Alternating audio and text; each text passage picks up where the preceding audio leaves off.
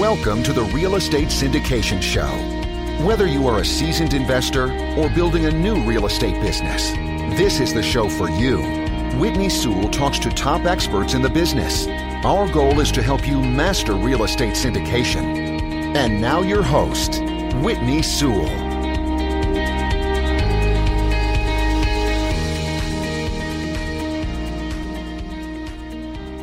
This is your daily real estate syndication show. I'm your host, Whitney Sewell. Today, our guest is Mauricio Rauld. Thanks for being on the show, Mauricio. Thanks for having me, Whitney. Really appreciate it. Yes, I'm pleased to have you on the show, and your expertise is so needed, right, in this business, and perfect guest for the syndication show. But Mauricio is the founder and CEO of Premier Law Group, an internationally recognized securities firm that spends 100% of their practice on syndication for real estate investors. Regularly travels around the country speaking to real estate investors and entrepreneurs, educating them about the syndication legal piece that fits into the overall syndication puzzle. He's known for taking complex matters and making them the easiest to understand. I really liked this about your bio. And is jokingly referred to as one of the few lawyers who actually speaks English. He's been on the stage with Robert Kiyosaki, Ken McElroy, Peter Schiff, Brad Sumrock, and of course, the Real Estate Guys. He is well known in this industry, and thanks again for being on the show, and I'm looking forward to getting into it, Mauricio, and maybe give the listeners a little more about your background, and then we're going to jump into some big mistakes beginners make getting in the syndication business. Yeah, I started my practice like every other attorney dreams of. I went to work for the pretty large securities firm here in Long Beach, California, actually the largest securities firm in Long Beach. Did the litigation piece, so it was actually an interesting deal. I used to represent the JP Morgans of the world, the Merrill Lynches and all those guys, but I always got the stuff once the you-know-what hit the fan, right? I'd get the complaints, I'd have to answer it, I'd go through depositions, interrogatories, all that, court appearances, motions, all that stuff. And even though it was a great firm, I just felt like something was off. And I finally got around to reading that little purple book, which I'm sure everybody's read, Rich Dad, Poor Dad. And that really resonated with me. And obviously, I didn't want to continue working at the firm till I was 65 and dead. I actually went to work for Robert and Russ from the Real Estate Guys as their in-house counsel. And that's kind of where I started really doing syndications. This was probably 15, 17 years ago. And still Robert's my personal client. I've been doing this for 15, 16 years. And about, 6 years ago, I just decided to drop everything else and just focus 100% on syndication, which I think is important because a lot of lawyers, especially the local ones, they're securities attorneys. That's a pretty big field. Maybe their syndication practice is 25% and they don't really have a grasp of all the rules. But if you talk to a syndication, I'm not the only one, obviously. There's others that do 90, 100% of the syndication. That's really who you want to be talking to because they don't have to go research anything. They know and they're updated on the latest updates on the law. That makes sense to me. You're in it day in, day out. So many people in the industry, you're looking at so many different structures and types of deals, and you're going to be so knowledgeable just doing this every day.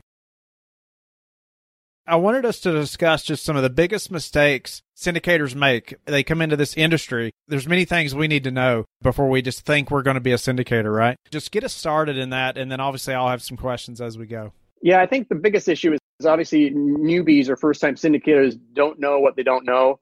And I think the biggest mistake is that they think that the way they're putting their deal together somehow gets them around the securities laws, and they'll make up stories in their head, or maybe they've been told by other people that, no, that's not a security. And so they try and structure things uniquely, like they'll set up like a profit share agreement, or actually my favorite is the TIC agreement. They're like, oh wait, we're all direct owners in the property. This is not a syndication, and nothing could be further from the truth. According to the SEC, the definition of a security, which is really why we're involved in securities laws, you're issuing a security.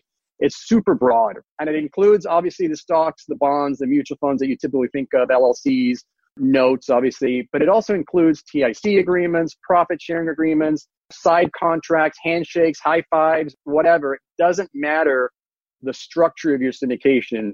What matters is, and this is kind of my cheat sheet, anytime you take money from an individual where the return is generated by your efforts, you are dealing with a security. In other words, if they're passive, they're giving you a check and then they're going home and sitting on the couch, you are dealing with a security no matter how you structure it. And so I think that's probably the missing link with newbies, because once you're dealing with a security, of course, now there's really three things we need to worry about, which we'll get to in a second. I think that's the number one mistake for new syndicators. I think some people will say, well, you said generated by your efforts. So by my efforts, what if this person is doing something in the business, or what does that look like? What do they need to do for that to qualify?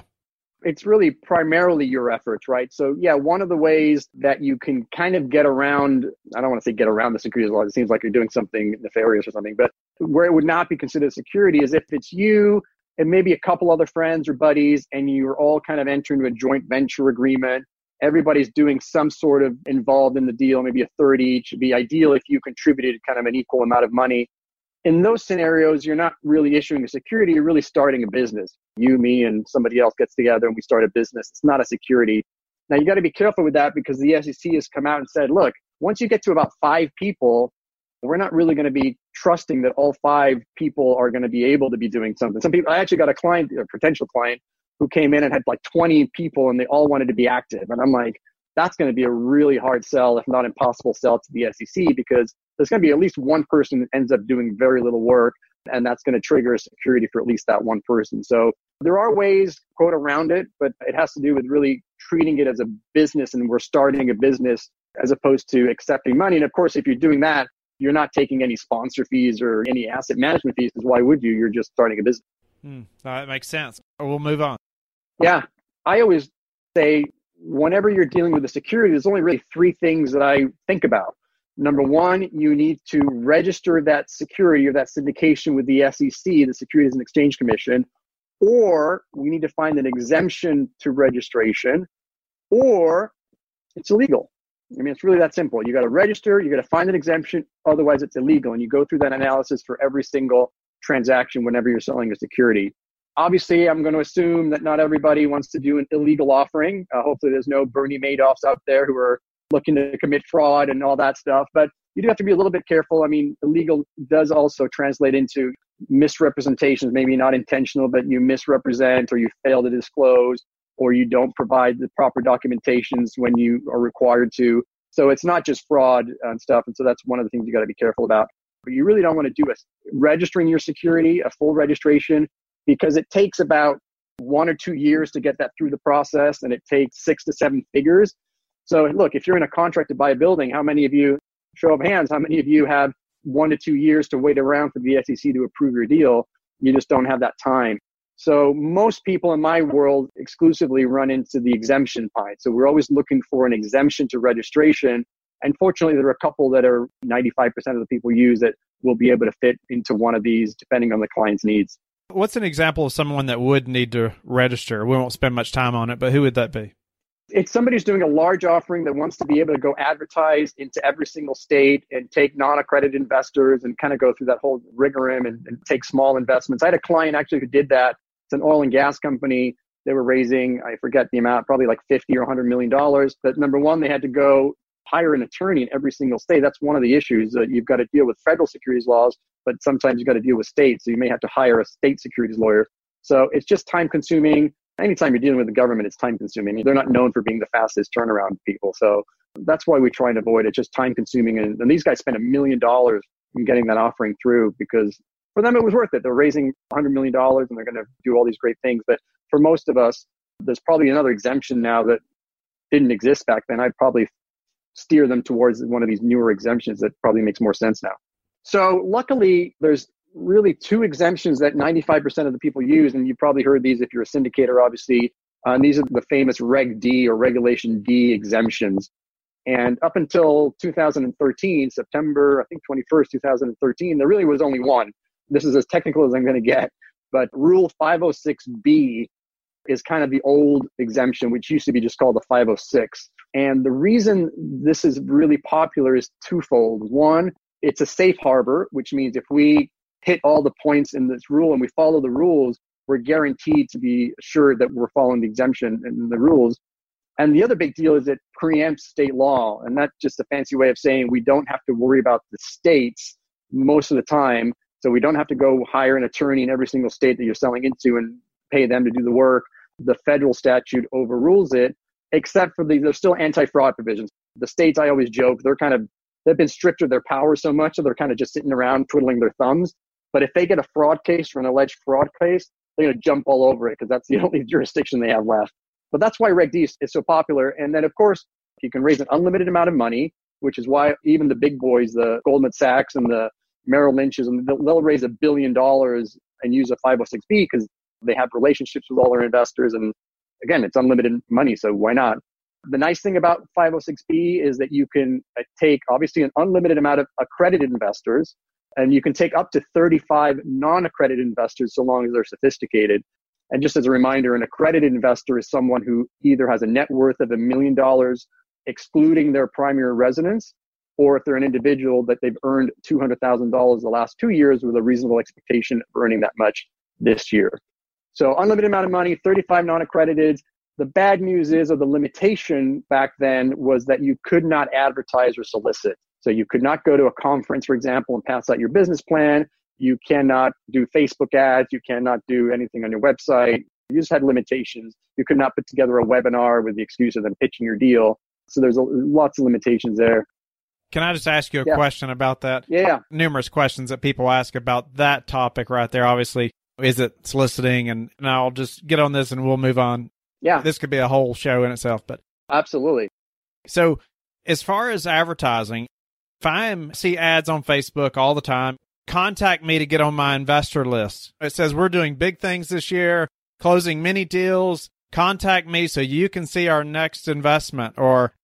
And I struggle with that. I've never posted anything like that. Obviously, I know you can't just put a property on there and say, hey, who wants to invest? Yeah.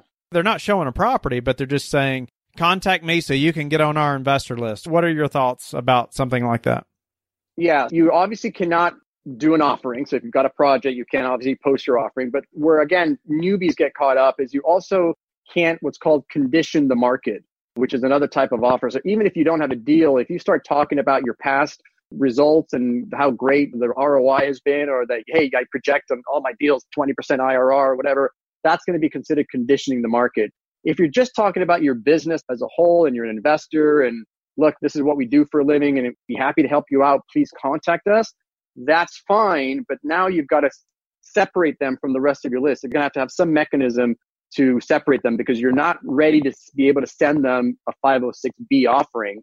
There's a bunch of steps, there's about 6 or 7 steps that you need to follow in order to go from somebody you have never met before or don't know to somebody that you have a substantive relationship with, which is the easiest way to get around the advertising laws. So once you go through these 6 or 7 things, like getting on a phone call with them for 15 or 20 minutes, giving them a questionnaire that kind of gets to know them pretty well, then at that point, you can offer them a future deal because not only do you have to have a substantive relationship, it has to be pre-existing your deal. So you couldn't offer them your current one, but at that point, you can do the rest. And I actually literally, we were talking about doing some videos yesterday. I just did a video on this and I'm not sure when it'll be out, but if your listeners want to contact me, I'm happy to give that out. And I can also I can send over the list of 7 things that you go to. But the main ones are the phone call and the really detailed questionnaire. That's not just, hey, what's your net worth and are you accredited? It's when you sign up for a brokerage account and an options or a margin and all those questions they ask you, your experience, how long you've been doing it, all that stuff would be in that questionnaire. Yeah, kind of like a risk assessment also. Yeah, you're trying to find out what their level of sophistication is really and whether it's suitable for where they are. Yeah, I appreciate you elaborating on that. And maybe we'll cover that another time more in depth, but we'll keep going. Yeah, I think the other things we're missing there is there are some bad actor provisions now that they added. So if which is really important when you have a co-sponsor, obviously, that you haven't been convicted of securities frauds or haven't been sanctioned by a state. And there's about 11 scenarios that will make you a bad actor. But how well do you know your partner? So you want to do a little bit of research. At the minimum, go through Google or whatever and maybe hire an investigator. That's kind of maybe a little extreme. But just make sure that they don't have any of these things. And I have a bad actor questionnaire that I insist that all my clients and their partners, co-sponsors, sign. So at least you have something in your file that they're representing that they haven't done some of these bad acts. Because if they've done the bad act before the rule passed, which is September 2013, then you need to disclose that. If it happened after 2013, you're actually barred from issuing the security. So if you suddenly have a co-sponsor who's got a bad act, you better drop them because you'd be doing an illegal offering. Wow. Any examples of what makes you a bad actor? What would cause that to come into effect? Yeah, but most of them have to do with violating securities laws. Obviously, you've been sanctioned by the SEC, or sometimes the state sends you a cease and desist letter. They're kind of the normal things you would think about, basically being sanctioned. And that's probably something that would show up on a Google search. The last one, which I still haven't memorized, it's something to do with almost like postal fraud, post office, which has nothing to do with anything. But again, I can send you that list. Awesome. And then the last thing with all Reg Ds, you have to file what's called a Form D. with the SEC, which is just a notice filing. It's not a registration. It's just letting the SEC know, hey, this is what we did. We raised $1 million, this, that, the other. And then you've got to file a copy of that Form D in every state that you have sold into. So that's something that we do take care of all that stuff for you, but they're called the blue sky filings. That's really the only requirement for the states. In my opinion, what they really want is their fee. You know, they charge anywhere from a couple $100 to $500 in Texas and California. And call me if you have somebody from New York, because it may not be worth taking a $50,000 or $100,000 investment. Compliance cost in New York is ridiculous. Wow, that's good to know. So, yeah, I was going to say, so you said you have to file that form in every state you've sold into. So that pretty much means any state that you have an investor that lives in. Yep, you're going to have a list of all your investors that you've sold to, and then within 15 days of that sale, so 15 days from the first sale period, you've got to file that form with the SEC. There's actually no penalty, obviously, if you file that SEC form late. So as long as you file it before what hits the fan, there's no late filing fee. That, you know, it's not going to blow your exemption. Then when you sell into a state, you have 15 days from the first sale into that state to file a copy of the Form D. The states do have late fees, and some states like Wisconsin will actually claim that you may have blown your exemption because you failed to file a Form D, which is utter nonsense. Not true, but they'll take that position. So a little bit more consequences if you blow the states, but it's just a form. It's really not a big deal. In 2012, you remember the JOBS Act that President Obama and the Congress passed. That included these new rules, and the idea was, let's open up the capital markets. We've just come out of a recession. We're trying to liberate capital formation. So they came up with this new 506C, which was exciting at the time because it basically lifted the restrictions on advertising. So all those questions you asked me about advertising, that's all fair game now. You wanted to hire the Goodyear blimp and put your ad in the Goodyear, or take out a Super Bowl ad, or Facebook marketing, or webinars, whatever. It's all fair game under 506C. The only limitations really are, number one, you can only accept accredited investors. So you obviously can't take the 35 non-accredited. And you must take what's called reasonable steps to verify that they are in fact accredited. Under 506B, we send them a questionnaire, they check the box, and they tell me you're accredited or not, and I can rely on that. Under 506C, you cannot. You've got to really dig into their financials, look at their tax returns, W-2s, several ways to do it. I personally recommend, if you're doing a 506C, to outsource that. There are many third-party verification companies. The easiest way to verify is actually through a CPA verification letter, that obviously your CPA is knowledgeable about your finances, so they can actually verify. So can an attorney and also a broker-dealer. That's probably the easiest thing. So what I should say is, try and get as many verifications through the CPA letter. And if for whatever reason they can't get it that way, then farm it out to a third-party verification company. They'll do all the dirty work. You'll not see any of the financials. They'll just give you a deliverable that says these guys are accredited. A question. So going back to 506B, but about this topic, not having to verify. Obviously, investors are signing saying that they're accredited, but I want to say, what if it comes back that, let's say you took 30 non-accredited, and then all of a sudden there's 8 that you thought were accredited that are not. So now you're over that 35, or I don't know. How would the SEC find out? When would that come up? And should we do something to safeguard against that, even though we don't have to? Yeah, great question. First of all, it's going to come up probably with the states. The SEC is not going to, she doesn't really care about your $1 million, $2 million puny raise or $10 million raise. They're going after Bernie Madoff and pyramid schemes and Ponzi schemes. And so they're probably not going to get involved. Although I did do a cryptocurrency fund a couple of months ago, and I think that's a red flag. So we went through kind of a preliminary audit. As long as you have all the docs in line, my experience has been they're looking for low-hanging fruit anyway. So if you send them, 150 pages of disclosure documents, they're going to be like, okay, these guys have their T's crossed and I's dotted. If you send them over a 2-page business plan and articles of organization, they're going to be salivating, because that's when they really can go after you. You can rely on that 506B. If they check the box and say they are accredited, you can rely on that in your file. So the protection is having that questionnaire in your file, so that if you ever get an audit in the state, you just present the questionnaire. The only time, in theory and probably in practice, is if you know for a fact that they're not accredited. If you know you're a good buddy, or it's a homeless person or whatever, and there's no way this person's accredited, I know them well, then that could get you into trouble. Otherwise, if you don't know, you can rely on that questionnaire, which is why it's so important to have that in your file, so you can send it over to the SEC or the states once they open up an audit. And you mean the questionnaire, like when you're getting to know them, the 7 things? So this is a different questionnaire that's part of the offering package. Right. So the offering documentations are, we do a PPM, a private placement memorandum. There's an operating agreement. that we draft and create for the LLC, the syndication LLC.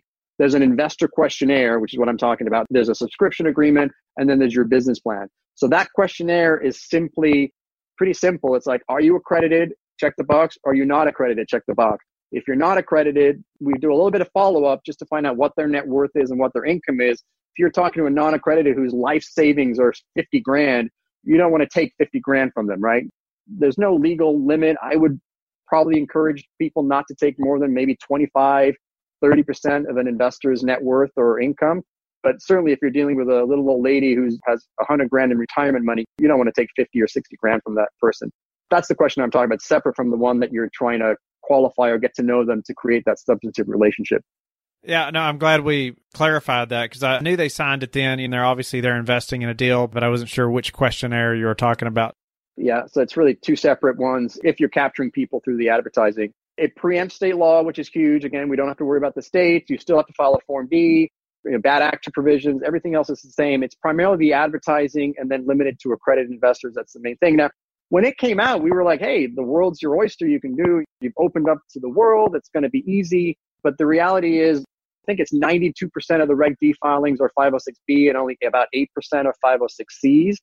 And I think the reason is that verification process. If your investor is pretty sophisticated and is looking at, say, 10 deals or 5 deals, and one of them requires verification in financials and the other 9 don't, all else being equal, they're probably going to go with one of the ones that don't require that. They don't want to be handing over tax returns and things. So I think that's the reason it's not there, but I think it's a great exemption. And once you run out of your friends, family, and foes, then you got to get your capital from somewhere. And the reality is there's unlimited capital if you can advertise.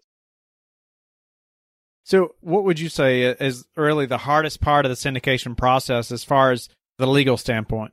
I always tell people, look, the legal piece is just one piece in the overall syndication puzzle, right? Mm-hmm. So my job is to make it as easy as possible for you to really not worry about the legal piece. I mean, yes, we'll be talking a lot, especially on the front end. I mean, I underwrite every single deal. I have 1,000 questions. I have 1,000 comments. We'll get on the phone, work on the business plan with you. We'll do draft number 2, 3, 4, 5 until it's done. You make it so that it's really the lawyer that takes that burden of you. The hardest part, I think, is what you referred earlier, which is the gray area of advertising. Like, can I do this? Can I do that? As I always say, I like to ask better questions. You get better answers. So how can we do this or how can we do that is probably a better question. It'll open up your mind. That's probably the danger because I have clients who still are on Facebook and I mean, if it's public, forget it, right? It's advertising. If it's private, they're still, in my opinion, crossing the line and potentially blowing their exemption. So you're doing a 5, because remember, once you do a 506B, the minute you advertise, that's when you've blown your exemption. So now you'd have to go to a 506C. And if you've already accepted some non-accredited, you basically have to kick them out or start a new offering. What's a way that you would recommend someone could improve their business right now, specifically, obviously, in the syndication business, maybe that you've seen that's a common thing people mess up on or some way that they should improve? In the syndication business, it's all about relationships, right? It's all about investors. And so I would encourage, even if you're starting off or even if you're a pro, and the pros probably know this, you shouldn't be waiting for a deal to be ready to go before talking to your list. I mean, constantly be in communication with your list, add value to your list, educate them about the market, educate them about the asset class, so that when you do have a deal, it's not the first time they've heard from you in 2 years, that you've been consistently adding value. And then boom, here's a business plan and an invitation to a webinar. I think the webinar concept is really great. Instead of just sending out a business plan and saying, call me, do a webinar presentation, and you can either send the business plan after or before. At least for beginners, I think most seasoned syndicators kind of get that. What's the number one thing that's contributed to your success? Adding value and relationships. I mean, I believe in relationships for life. And the more I add value, the more it just reciprocates and people appreciate that and people will call me. And fortunate to have a pretty robust syndication business here. And it's just, I think, all because of the value add and the relationships that I've created with not only the investors, but what I call the gatekeepers like yourself or the real estate guys or all the guys that are out there doing it. So it's a relationship business. I think I'm pretty good at that. Is there a need in your business right now that you'd like to put out to the listeners? I think there's always need for education. Robert Kiyosaki is obviously, talks about financial education, but obviously on the syndication. I mean, I just had a call today with the prospective clients and they were putting together their own PPM. This is not a do-it-yourself business. So just being educated, that's probably the number one need, and just understanding what you can and cannot do. And hopefully you're talking to your legal counsel early in the process and not when everything's already been sent out and everything's too late. Before we have to go, tell us how you like to give back. I'm constantly doing videos. I'm constantly doing articles. In fact, I've got my current one, which is like expire, but at some point I'll have this new, I'm working on an article on opportunity zones, which may be a topic for another show. But I do have my latest blog, 8 Critical Steps to Practicing Safe Syndication. And if somebody wants to get a copy of that, they can just email my team. It's team, T-E-A-M, @premierlawgroup.net. And if you want any of the questionnaires and everything we've talked about on the show, reach out to me and I'll get that info to you guys. That's awesome. That's a big value add right there. And I appreciate that. And you want to tell the listeners any more about how to get in hold of you or maybe how to get to your website or? You Google me, you'll find me, but my website's premierlawgroup.net. Otherwise, team at premierlawgroup.net will get to you. But honestly, you can probably Google me and it's hard to miss me. You've been a great guest, Mauricio. Thank you so much for your time. I can't thank you enough for the value you've added to me and the listeners. And I appreciate the listeners being with us today. And I hope you'll go to LifeBridge Capital and connect with me, and also go to our Facebook group, The Real Estate Syndication Show, so we can all learn from experts and grow our businesses together. And we will talk to each of you tomorrow. Thank you for listening to The Real Estate Syndication Show, brought to you by LifeBridge Capital. LifeBridge Capital works with investors nationwide to invest in real estate, while also donating 50% of its profits to assist parents who are committing to adoption. LifeBridge Capital, making a difference, one investor and one child at a time. Connect online at www.lifebridgecapital.com for free material and videos to further your success.